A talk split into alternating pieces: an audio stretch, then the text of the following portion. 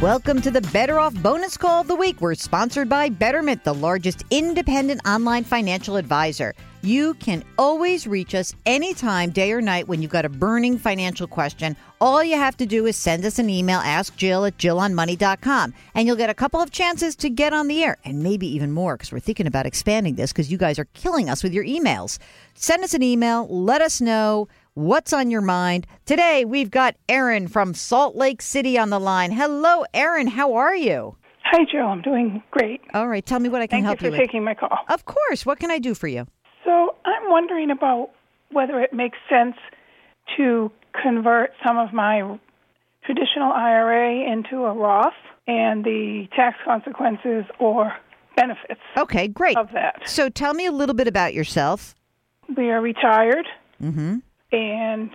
And you said we, 64. so you're married. yes. Okay. married. We've, sorry. There's a we Married. there. We've okay. filed jointly. Okay, Oh, good. Um, Uh, I've looked at filing individually, and that's not beneficial at this point. yeah, it never really is, actually. Very rare instances. Tell me what is the income that you're living on, About eighty thousand a year taxable. and is that likely to remain about the same going forward? Yes, Okay. So, how much money do you have in the traditional retirement um, environment? there's about six hundred in traditional retirement. Sorry, eight fifty. 850. Eight hundred and fifty thousand in traditional retirement. Yep. One point three in non-retirement investments. Okay, that's great. Okay, so we have seven fifty combined in Roth. Great. Okay, fantastic. In terms of the income that you have, that 80 grand a year, Yes. is that enough for you guys to live on? Are you going to be are you pulling a lot more money out of your retirement account to supplement that or does that include some money No. you're pulling? No, we're not using any of it. Oh, fantastic. Okay. You got some kids, you got some grandkids. What's going on on that front? Um, no, No. Oh. none of the above. I love that. That's why you know what? That's why you have so much money and you seem very calm. I just heard a funny heard a funny line the other day on TV.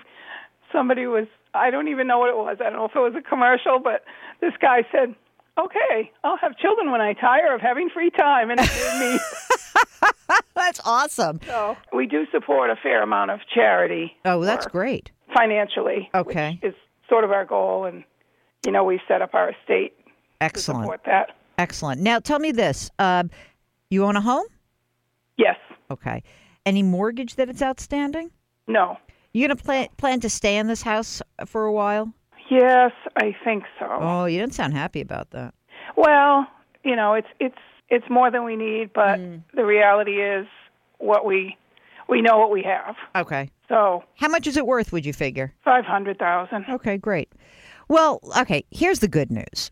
You know, most uh, you know most of the income that you have, married filing jointly, is being taxed at you know around twelve percent. Married filing, right? Okay. So then the next chunk of money is at twenty two percent, and I would suggest that you may want to begin to convert some of this traditional money into Roth, but maybe you don't have to go so fast because I mean, look, the 22% tax bracket goes up to about 165 grand.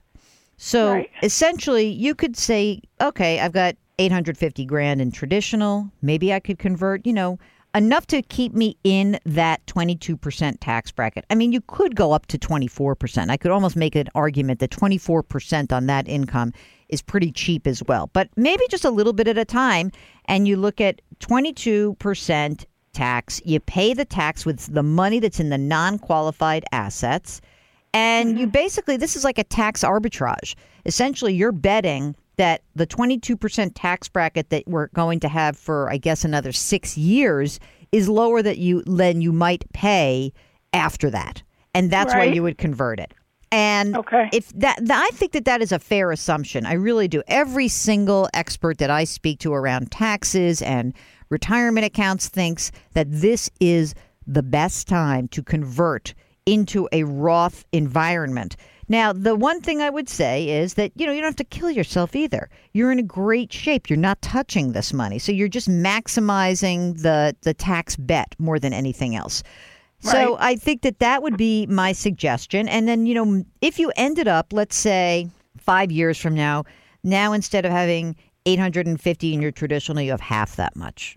That seems fine. And then you'll start taking your required minimum distributions at age 70 and a half. And I mean, I guess that in any given year, if you find yourself, eh, you know, sort of saying like, eh, let's just do more of it, to pay a 24% tax also is no big deal. It really isn't. So I think Okay. that either way you do it, I think a little bit at a time, especially in the beginning, makes sense. I don't want to burn up all of your liquidity, you know, in that non qualified account. I don't want to cause you tax problems by you having to sell stuff in there, but maybe like a little bit at a time, you say, ah, I'm going to do this. And of course, having a Roth is, is certainly a good asset to leave to someone who would actually pay taxes. The Roth it would not necessarily be the best asset to leave at charity because they don't have any tax consequences, right? You're Right. prepaying the taxes. So, do you have anyone else you'd be thinking about leaving uh, money to in terms of the down the line non charitable? Yes. Okay. Uh, Yes, we've split it 50% to family. Okay. So those people would be very psyched to get a Roth asset more than any other asset because the tax been paid already. But again, I don't think that you're in like you don't have to do it all and especially given your situation, I think it's like a nice thing to do, but I also wouldn't go nutty with it. I think you're in great shape. Keep doing what you're doing and you know, if you decide that something is going to change or you have some strange tax event that occurs that either Right. has you go down in tax bracket or has you go up in the tax bracket, then you can always choose not to do this, but it's within your control. Go slow. I think you're in great shape. Okay. All right. Great. Good luck. Now And that- thanks so much for that confirms calling. What I was hoping. All right. Take care. All right. Bye bye. Thank you very much, Jill. That's it for the bonus call of the week. If you'd like to get on the air with us, just send us an email. Ask Jill at JillOnMoney.com. We'll arrange to get you on. Talk to you next time.